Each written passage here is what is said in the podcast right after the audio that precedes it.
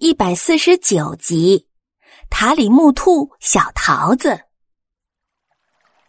听说玉蟠桃原来是鲶鱼爷爷的，爱的眼睛瞪圆了。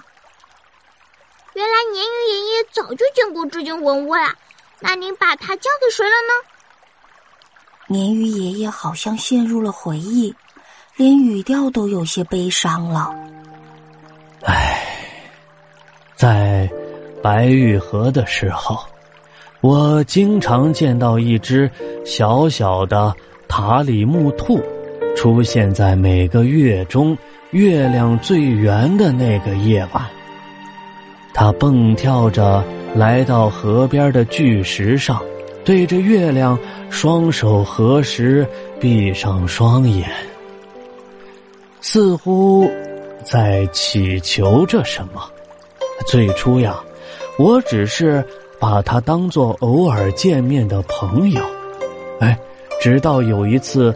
月圆之夜，他没有出现，而是在第二天一早，拖着满身的伤痕，倒在了白玉河边儿。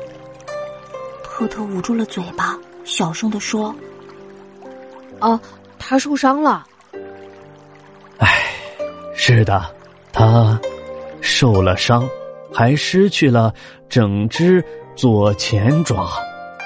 那是我第一次。和他说话，我问他需不需要帮助呀？他说我帮不了他。一只生活在水中的动物，怎么去帮助陆地上的动物呢？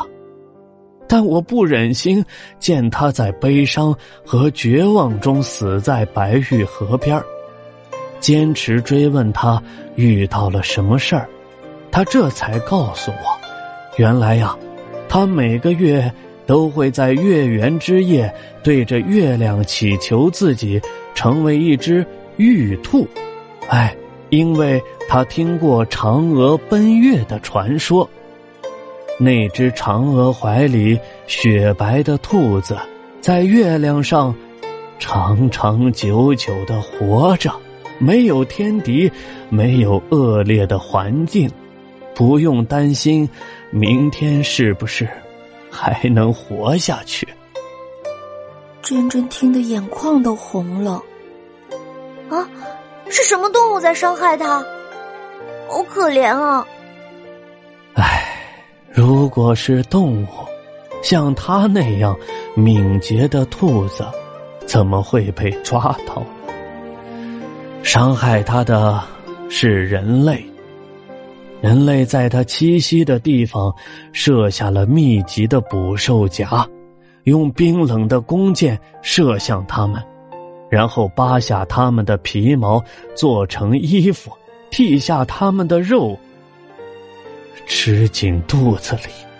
他的家人早就已经所剩无几，而他，而他已经成为了那个地区。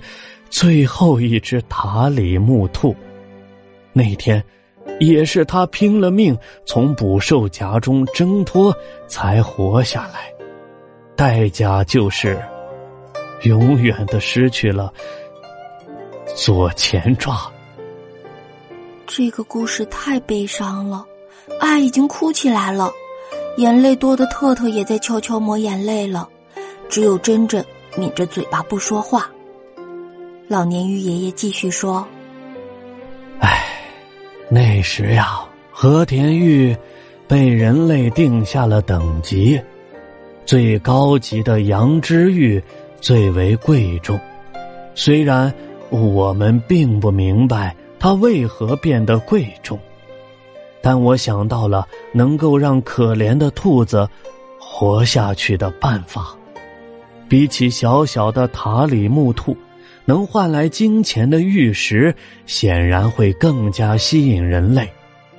于是，于是我从河底找到一颗最漂亮的紫玉给他，让他把玉石放在危险的捕兽夹附近。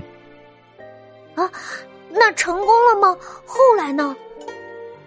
成功了，却也没有成功。当时。他用一只手接过了那颗紫玉，笑着跟我说：“哎，这颗玉很像桃子，恰好它的名字也叫桃子。”